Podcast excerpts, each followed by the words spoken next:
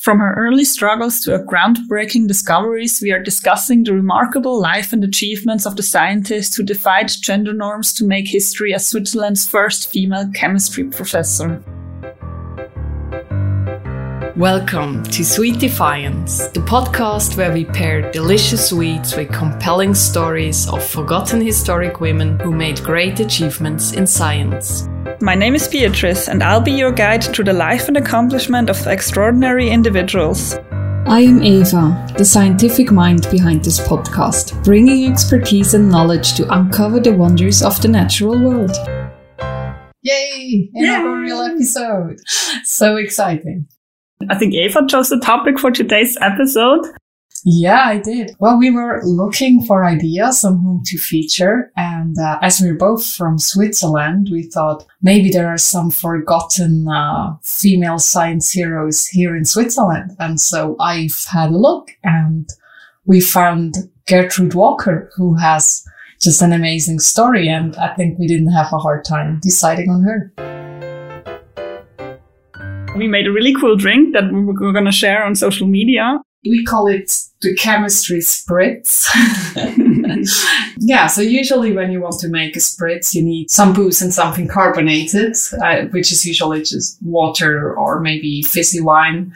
Sometimes you don't have that, but you still want something fizzy. So one idea would be to add a bit of baking soda and a bit of citric acid to your drink. And then it starts to bubble and to foam. And maybe a challenge for any listeners out there. Create a cocktail where the taste of baking soda actually complements the other ingredients. Oh yes, and please tag us and share on social media. You can find us at Sweet Defiance on any platform. So we're gonna be excited to hear back from you. When I looked at the sources, I found a documentary about her, which was really interesting. Did you, mm. did you watch it too? I watched it too. Yeah, it was very, very interesting also to see how people rediscovered her. Gertrude was born 30 years after Switzerland became a federal state, like a federal country. Bern is the federal city. It's really complicated. So Switzerland doesn't have a capital city. It doesn't? No, no, it doesn't. yeah. they, they couldn't decide on which city they wanted to be the capital of Switzerland. Mm. So they were discussing for a long time and then they finally gave up. They were also talking about rotating it. So like it would be Geneva, then Zurich, and every couple of years they would rotate Oh, that sounds like a mess. Yeah, that sounds like a lot of bureaucracy. so in the end, they decided to just say, yes, I guess it's Bern, but we're going to put the university in different cities so that every kind of city gets something important, even though we call Bern like the federal city, but not the capital. Maybe side note today we just call it the capital. Yes. It's like very um, trivia knowledge if you know that we don't have a capital so Gertrude was born in 1878, 30 years after the modern state of Switzerland was mm-hmm. founded. Gertrude, she came from a very wealthy and important family. They lived in a bit outside of uh, Bern, the capital, and she really enjoyed being in nature. So she already ta- always talked about nature. Her father was a history professor of church history and also for general history, and he was very popular with the students the students would come on Friday nights, I think, and they would talk about politics and, and history, of course. And she already grew up in this environment of very intellectual people and so intellectual circles.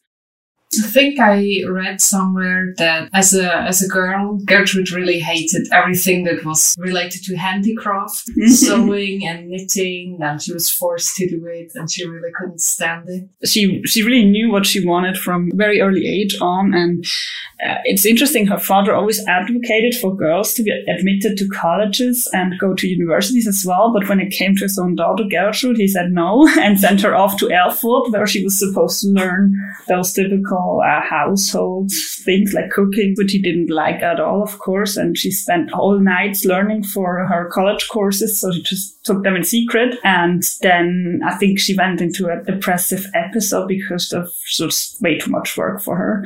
And then they sent her back. And then her father finally gave in and sent her to college. After that, she passed with summa cum laude, which is the highest mark you could get Immediately after, she decided to do her PhD in chemistry as well, which she also passed summa cum laude with best grades. in all of her subjects. Yeah, yeah. Recall correctly. Yeah, so, even the newspaper yeah. in Bern wrote about her, saying that in every single subject she had, she had summa cum laude, which was really exceptional. Yeah. Biochemistry itself was by the time she did her dissertation, which was in the very early 1900s, was a very new subject.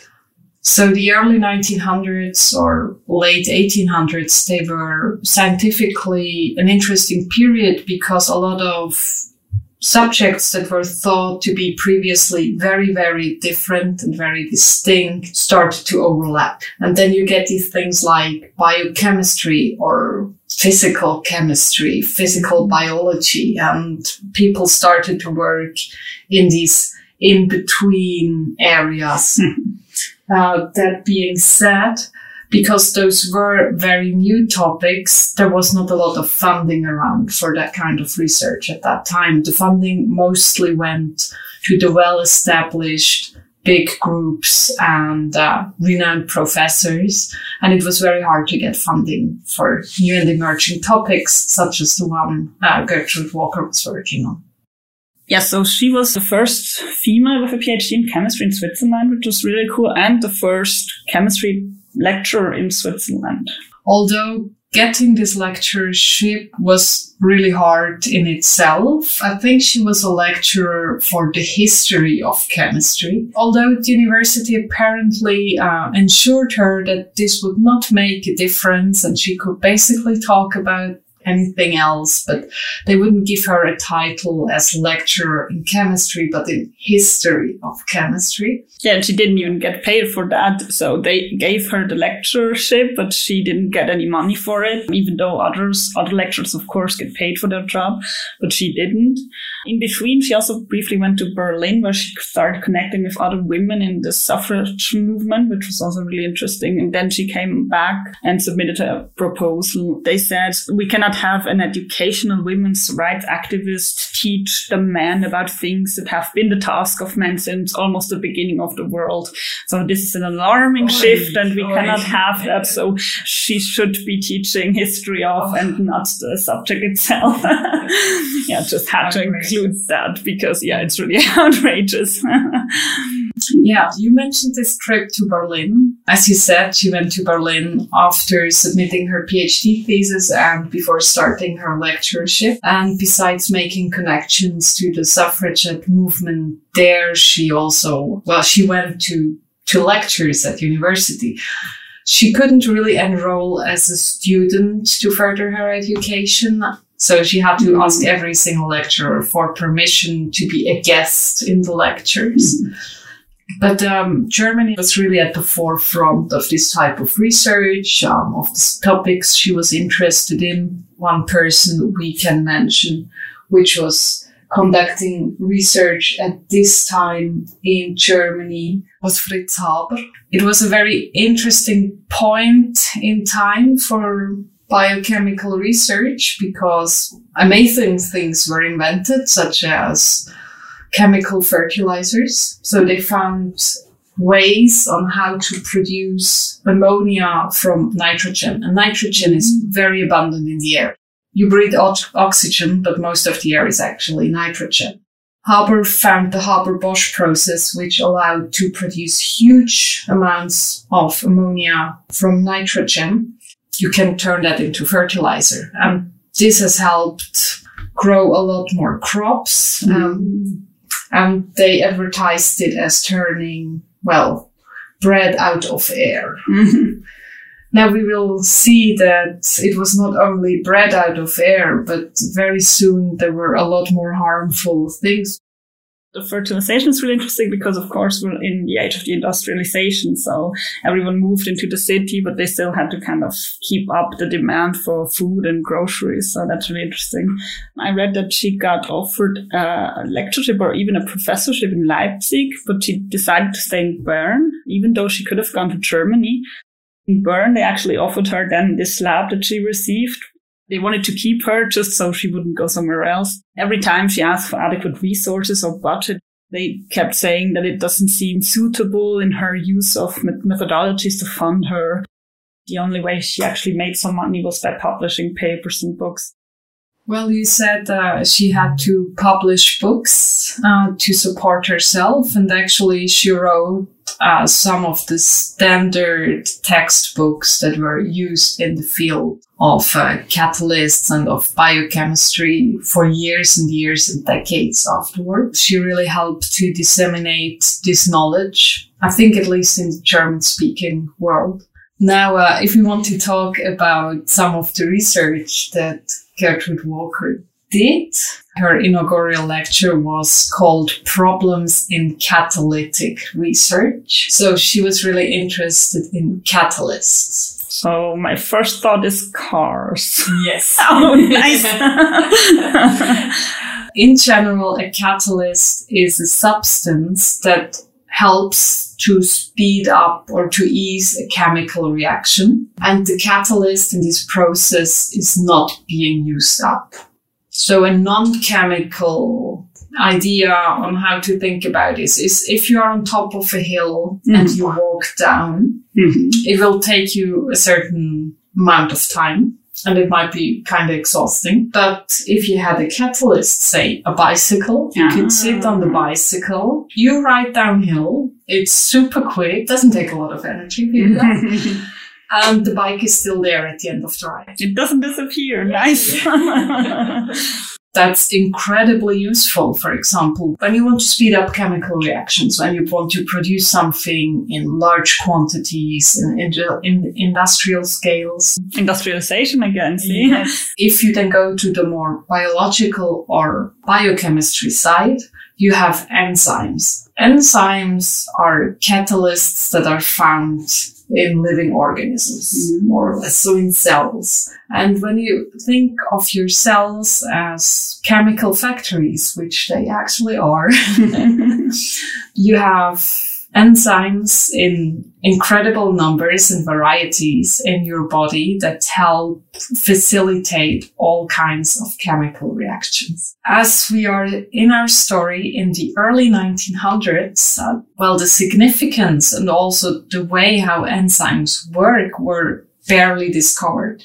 So this was really an mm-hmm. interesting time when people looked into what are enzymes? Where do they come from? What kind of reactions do they facilitate? One of the way people could find out about enzymes was by taking yeast. You can take yeast to ferment dough to make bread. The scientists were looking into which parts of the yeast can you actually isolate and still produce this fermentation mm. Effect. Okay. So is it really the whole organism that's needed or do you just need single parts? And then that's steps, step by step, you can then decide which are the parts that are actually mm. important for the reaction. just cutting away until yes. you get to, to it. Yeah. Uh, so Gertrude was not really working with yeast or fermentation, but he was, for example, working with vitamin F or vitamin C, which are very important compounds in the body, which we cannot produce ourselves.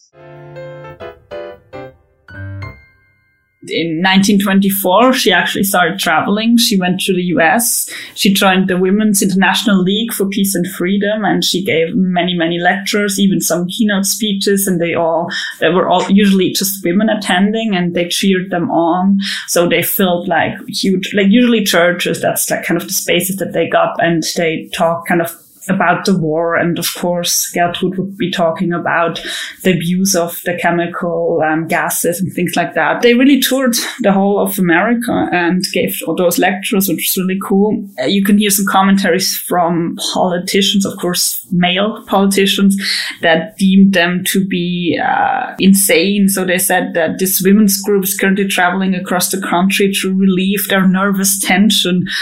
Their obviously overwrought mental state classified them as insane. So as a reaction to her books that she published, they also really actively now try to defame her. So those are now not the chemistry textbooks. So she wrote a book about chemical warfare. I had a look at the books. There's a whole table with, um, well, chemical formulas and the temperature and where they would actually turn into gases and the concentrations that you need oh, for wow. them to be harmful.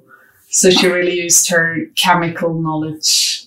She has a section on, on most of these gases to actually detail how easily are they produced? Mm. Are they easy to be mass produced?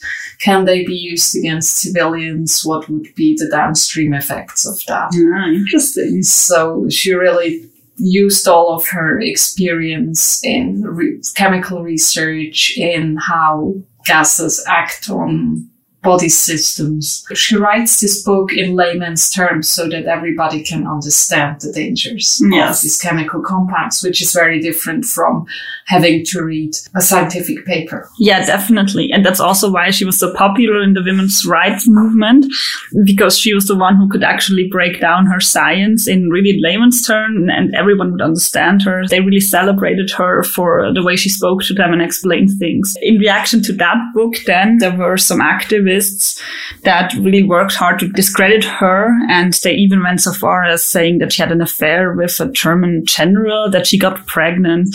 Then they even mixed some toxins into her food so she would abort the baby. She wasn't pregnant. It's no wonder that she ended up being really paranoid her boss at the institute in Bern was uh, very enthusiastic uh, about warfare, even conducted experiments mm. on the effects of these gases or demonstrations on the power. Well, then I'm actually not really surprised that her asks for funding or a bigger lab get turned down if the head of the department or her boss are just that have so different opinions. Yeah, definitely. Yeah, that's why she left for the summer. But she was really aware of that and she never um, wavered from her position, which was really impressive because she knew that her career would tank because of this. From a very young age, you can see that she really knew what she wanted and she just went for it. She actually had to flee America then because of those accusations. It got worse and worse. She even got a bottle of cyanide that she took with her so she could even die on her own terms so no one could capture her. Having agency was really important to her. But then a colleague of hers from this women's league actually convinced her to give the bottle over to her because she didn't want her to die by suicide. It was interesting. On one article, it stated that even this women league then kind of abandoned her because of this bad publicity that kept getting worse and worse. And they sent her back to Europe. But in the documentary, it's framed differently that she actually went back in to protect her mental state a bit. Well, one way or another, she returned to Bern. Yes, but there the, the attempts to discredit her continued. In 1928, she actually convinced the university that they needed a professorship for biochemistry. And even though she was the one fighting for this professorship, she of course did not get it. And in 1933, another groundbreaking book was published. There she just collected articles and speeches from what she did earlier, like from the mm-hmm. touring in the USA. She also addressed new topics like anti-militarism, scientific ethics. The book really is, got very popular. It was even in 1933, it was even one of those chosen by the national, the, the German nationalists to be burned. And then finally, in 1933, after 30 years, she finally received her professorship. But she was still paid very little for. She received 2,400 Swiss francs a year, which is even less than the janitor at the same university receives. Wow. And I think I read it needed a lot of international pressure for her to finally get. Yes, definitely. Like before, in the very beginning, the German university wanted her to come, and then the University of Bern had to kind of uh, compromise and give her her lab, and now they have to compromise and finally give her her professorship because she was got really popular and renowned in her field. Yeah. So I've had a look at the list of her publications. She was publishing all those years, even while uh, doing her peace work while advocating for peace, while writing textbooks for chemistry, while writing books on chemical warfare. She did still has quite the track record of scientific publications. When she returned from the US, her illusions of persecution continued. She always felt like she was being followed. She could never let that go. She still did not waver from her mission in life. She kept going to conferences and toured through Europe until she was 80 or 85. So uh, she kept doing her speeches and kept doing what was important to her until the very end. She could never shake this paranoia that she she had from her experience in the US. The paranoia was not completely unfounded, was it? Because many years later, it uh, was apparent that the Swiss state actually spied on her mm-hmm. because she was conceived, well, maybe not an enemy of the state, but certainly a suspicious person. Yeah, and a lot of it actually worked for a long time because Gertrude Woker was mostly forgotten mm-hmm. for a lo- very long time only two years before she passed, she was put in this mental hospital in Neuchâtel. And there she was also cremated, but no one picked up her urn for over two years. Her family finally got a call, like uh, her niece, and she picked up the urn. And then she put her to rest at the family gravesite next to her father, which was really nice up at the chalet. It's a really nice family house that they have overlooking the sea. But there's no headstone, nothing. In the documentary, it's really nice when Martin, her great nephew, installed the headstone honoring not only her, but also her parents. They weren't even aware that she was like a historic figure or anything. They didn't, they didn't know anything about her. Even the more reason to celebrate that there is now a documentary. There was a, a book published on the very early female scientist of the University of Bern. And I think there were some articles on Swiss television too. Yes. And she has two small streets that are named after her, one in Bern and one in Düsseldorf in Germany according to the documentary, one of the nephews or grandnephews even said he was he only started to get interested in her when he saw that there's a uh, street named after her, and then he was like, "Wait, what's going on?" and he he started researching who she was. I'm excited to see who we're going to talk about next. And until then, cheers. Cheers. You can find the recipe for the chemistry spritz on all of our social media and on our website. Tag us in your photos once you've crafted the spritz so we can feature it on our page. Cheers and stay defiant. You can find our sources in the show notes. If you enjoy the show and want to help us grow, leave us a review on Apple Podcasts or wherever you listen to podcasts.